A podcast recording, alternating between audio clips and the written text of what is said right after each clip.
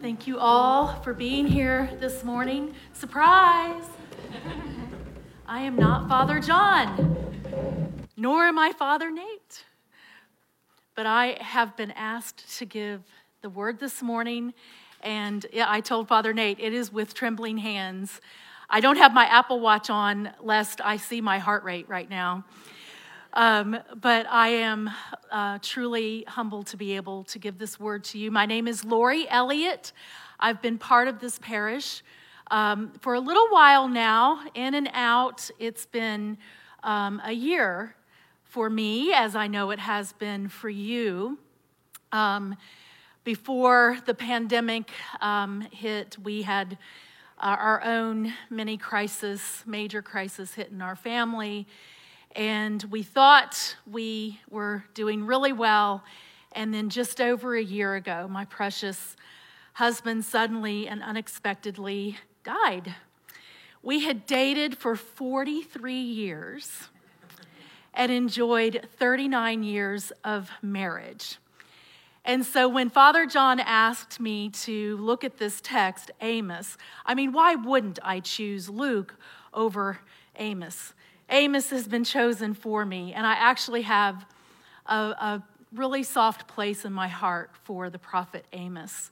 The Shema has been part of our family life from the beginning. It was central to my husband and I's relationship, and then we brought that into the relationship with our children.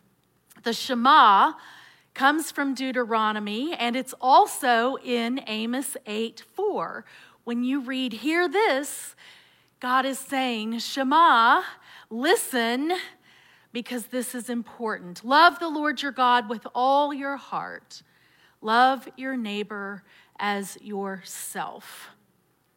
So, if you have not listened to the message last week um, from Father John, Olivia Rockamora spoke before John and gave just this amazing update. It was a sermon in and of itself. So please listen to that. He also was teaching from Amos. I'll say a word and then we'll dive in. Father, thank you that you are here. Your spirit is our teacher and guide, and Jesus is our gift of salvation. We commit these words to you, to your honor and glory alone. Amen. So, Father John rightly pointed out that we are loved. And I think when we read a text like Amos 8, we need to know that assurance that we have. We are loved wholly and completely by God. There is nothing, he said, we can do to make God love us more or love us less. The Shema teaches us to listen to God with our whole life, our entire being. I think Father John said, in our bones. I would say, in our gut also. Loving God with all of our heart, mind, soul, and strength. And as we learn, because it is a learning process to love God wholeheartedly, we are literally learning to choose life now, did I pull that out of the air? No, I pulled that out of Deuteronomy 30. Choosing life. In this life of learning, we gain a better understanding of our position, our posture, and the privilege that comes from being a child of God. When we begin to understand that it is not our obedience of faith that makes us right with God. It is Christ's righteousness given to us through the cross. Our obedience of faith follows the way of Jesus, it does not lead. Our obedience of faith is the fruit of our identity in Christ. We cannot do enough good deeds, good works, or produce enough good fruit to gain a right standing with God. Our vertical position is wholly dependent upon Christ Himself and His righteousness. And that brings us to Amos. Specifically, Amos chapter 8, where we read about the importance of our horizontal posture towards one another. Well, who is Amos? Father John talked a little bit about this, but I'm going to share some things. Maybe he said it, maybe he didn't. But Amos was a Judean shepherd, a fig tree, a sycamore tree farmer. He was an older contemporary of Hosea and Isaiah, probably the first prophetic book written in the Bible, the Hebrew scriptures. The name Amos comes from the Hebrew Amos, it means to lift a burden or carry. So his name means burden or burden bearer, which is entirely fitting for the burden given to him. Though from Judah rather than the northern kingdom of Israel, he was given the burden of carrying the message of warning against the greed, the injustice, the externalism, the self righteousness of the northern kingdom. And God calls, or quite literally plucked Amos from the field. He plucked him to confront the wrongdoing of the people of Israel, offering them an opportunity to repent before facing God's judgment. The divine message given to Amos was primarily one of judgment, though it ends with the words of hope. So I hope in all your spare time this week, you have the opportunity to read through the book of Amos, nine chapters. Amos warned that the Lord God, the sovereign ruler of the universe, would come as a warrior to judge the nations that had rebelled against his authority.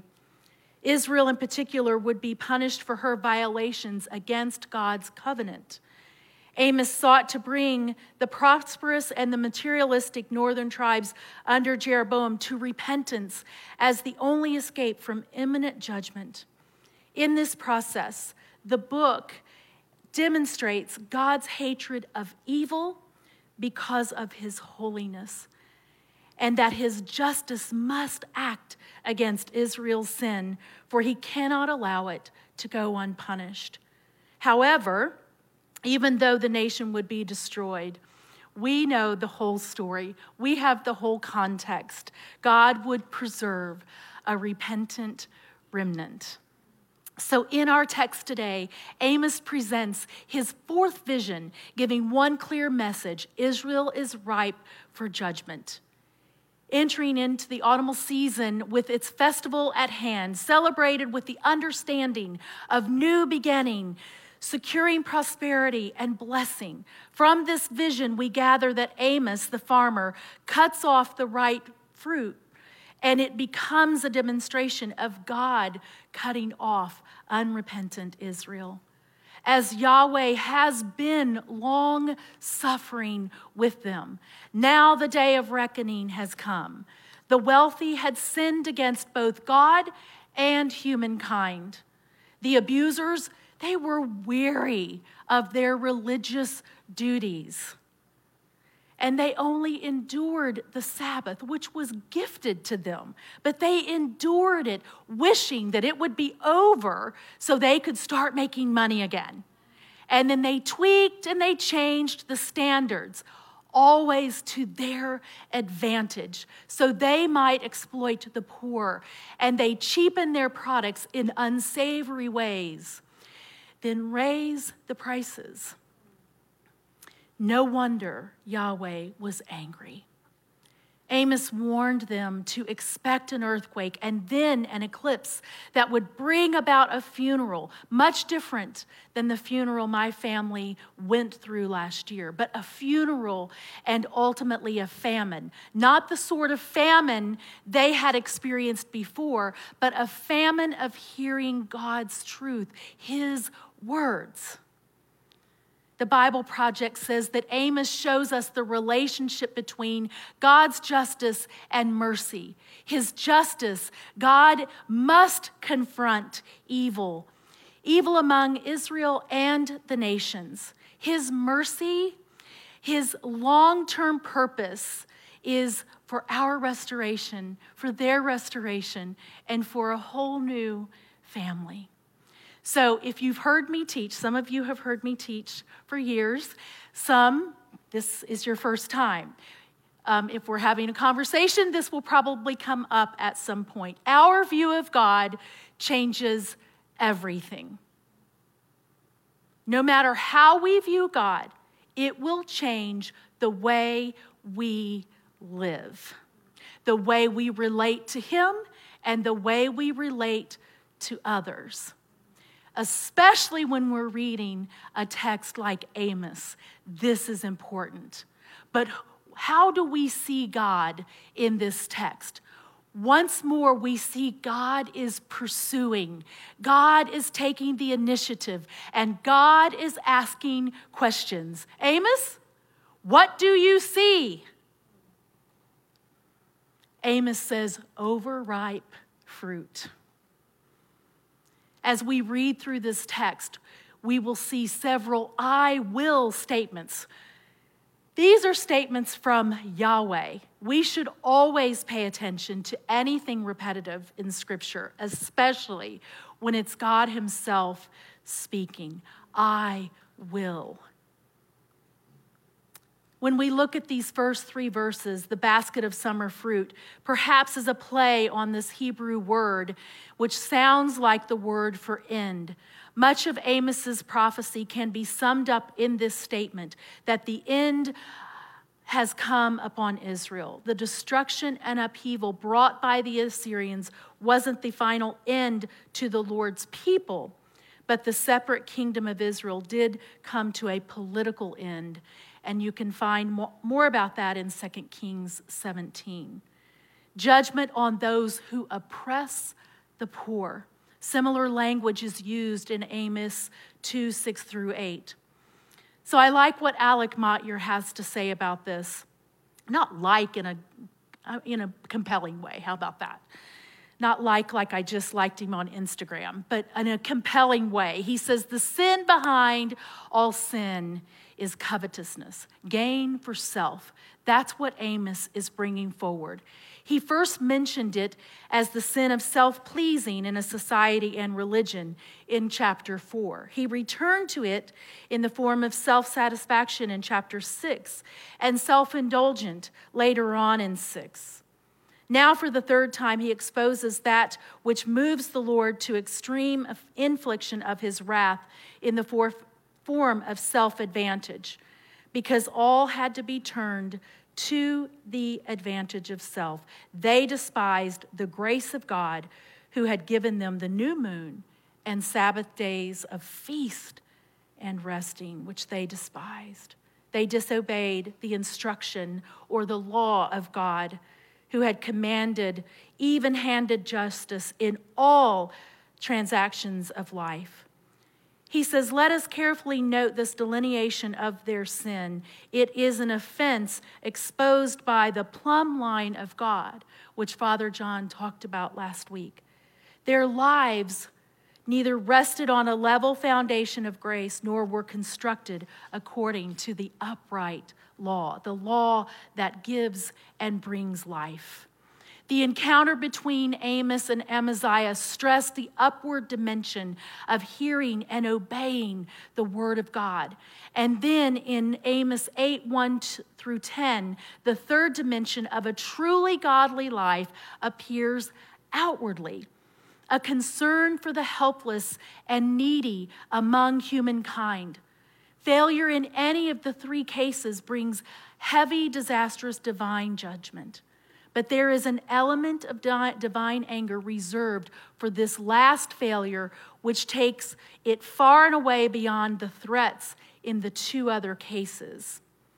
How the Lord hates inhumanity. How the Lord hates the abuse of those created in his image. Three separate sins are specified in verse 4 domineering, in verse 6, treating as means, not ends, and exploitation. The unrelenting nature of their domineering of the needy, the poor, is such that Amos sees this class, this class of independent but unaffluent people. He sees them simply disappearing from the land. They do this by using paltry debts such as that for a pair of shoes, a justification for selling a human being into slavery.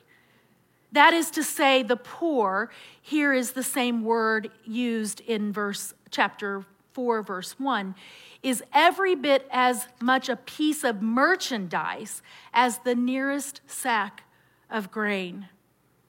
Something to become the means of the highest possible profit.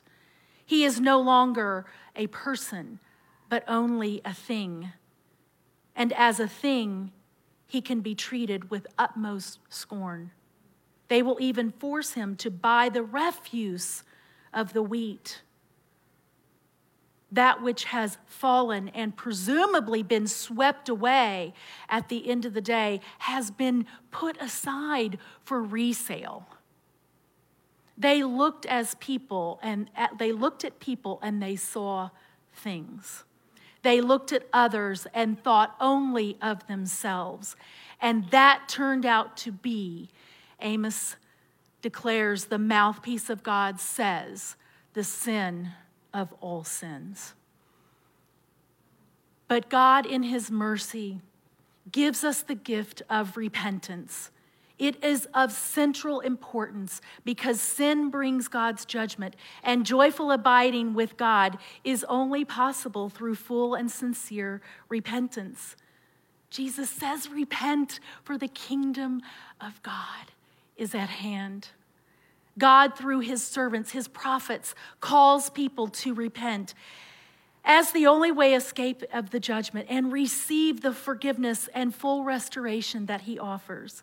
One of my favorite authors and teachers on the subject of repentance is Frederica Mathewes-Green. She states repentance is the doorway to the spiritual life, the only way to begin. It is also the path itself, the only way to continue. We read our collect of repentance every week. Anything else, she said, is foolishness and self delusion. Only repentance is both brute honest enough and joyous enough to bring us all the way home.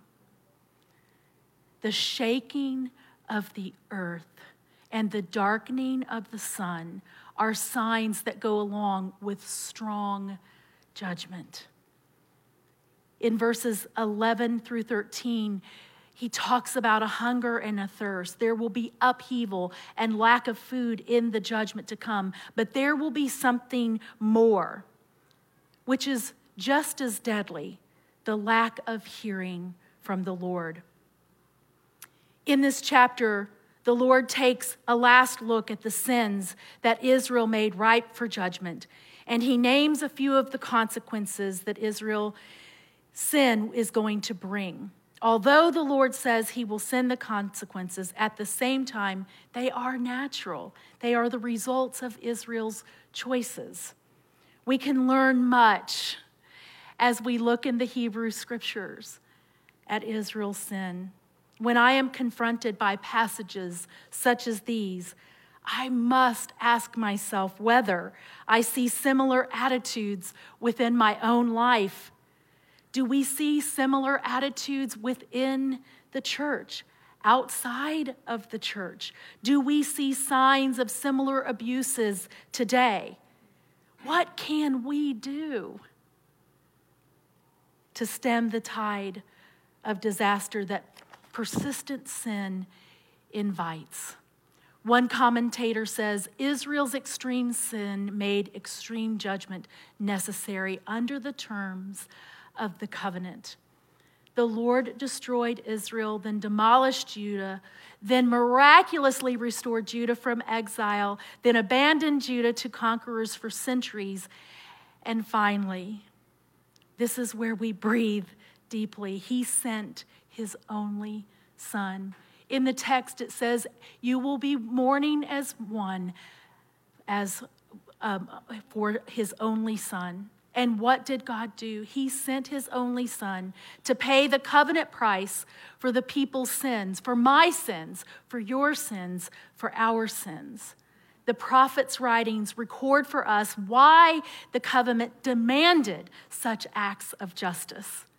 The writings also shows, show us that the Lord had planned his acts of mercy all along. Thankfully, his Hesed endures.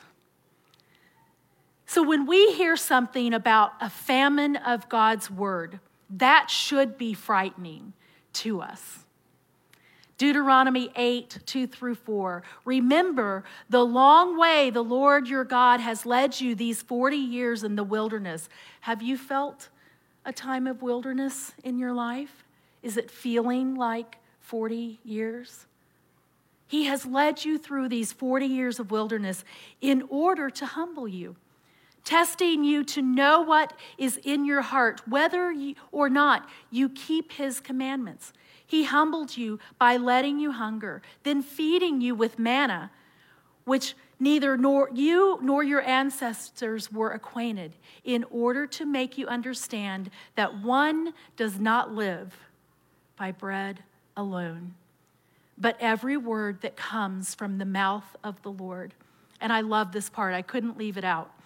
The clothes on your back did not wear out, and your feet did not swell for those 40 years. That's incredible. Man does not live on bread alone. Well, Jesus quoted this in Matthew and Luke during his time of testing when he was tempted by the evil one. Jesus and the apostle James taught and lived that those who intently listen to God's word will understand it. And from this understanding, put the way of Jesus into practice. Jesus tells us in his gospel, and later James repeats this. It's, they say, by putting God's word into practice, there is a promise that we will be blessed with more understanding. It is God's words, His truth, that brings much needed clarity to our lives, helping us see the error of our way. Amos, what do you see? Lori, what do you see? When our world gets shaken, when trouble comes, we tend to see things differently, in a new way, with a new understanding. Like last week, when I was traveling through the Atlanta airport, visiting my adult children who live in Southern California, I was struck to the point of standing there by the number of ads and announcements about human trafficking. Atlanta is the world's busiest airport. And it is also a hub for horrific abuse of human beings from all over the world. But I was struck. Have I missed it? Is this new? When your world gets shaken, you see things that you haven't seen before. I read on Wellspring Living yesterday. They said in Georgia, the average age of a girl first sold into sex trafficking is 14 years. When our world gets shaken, when trouble comes, we tend to see things differently in a new way with a new understanding. So I'm going to read Psalm 52 to you. Why do you boast, O mighty one, of mischief done against the godly? All day long, you are plotting destruction. Your tongue is like a sharp razor, you worker of treachery. You love evil more than good, and lying more than speaking the truth. You love all the words that devour, O deceitful tongue. But God will bring you down forever. He will snatch and tear you from your tent. He will uproot you from the land of the living. The righteous will see and fear and will laugh at the evildoer, saying, See the one who has not taken refuge in God, but trusted in abundant riches and sought refuge in wealth. But I am like a green olive tree in the house of God. I trust in the steadfast love of God forever and ever. I will thank you forever because of what you have done. In the presence of the faithful, I will proclaim your name, for it is good. So we are invited by our invitational God to bring justice and right relationship with one another. This is not a suggestion, but an instructive command of the way to live out our calling in God's life. And we do this through Father, Son, and Holy Spirit. True worship, true love of God should always lead to justice, righteousness, and loving our neighbor well. Now let's take a moment of silence.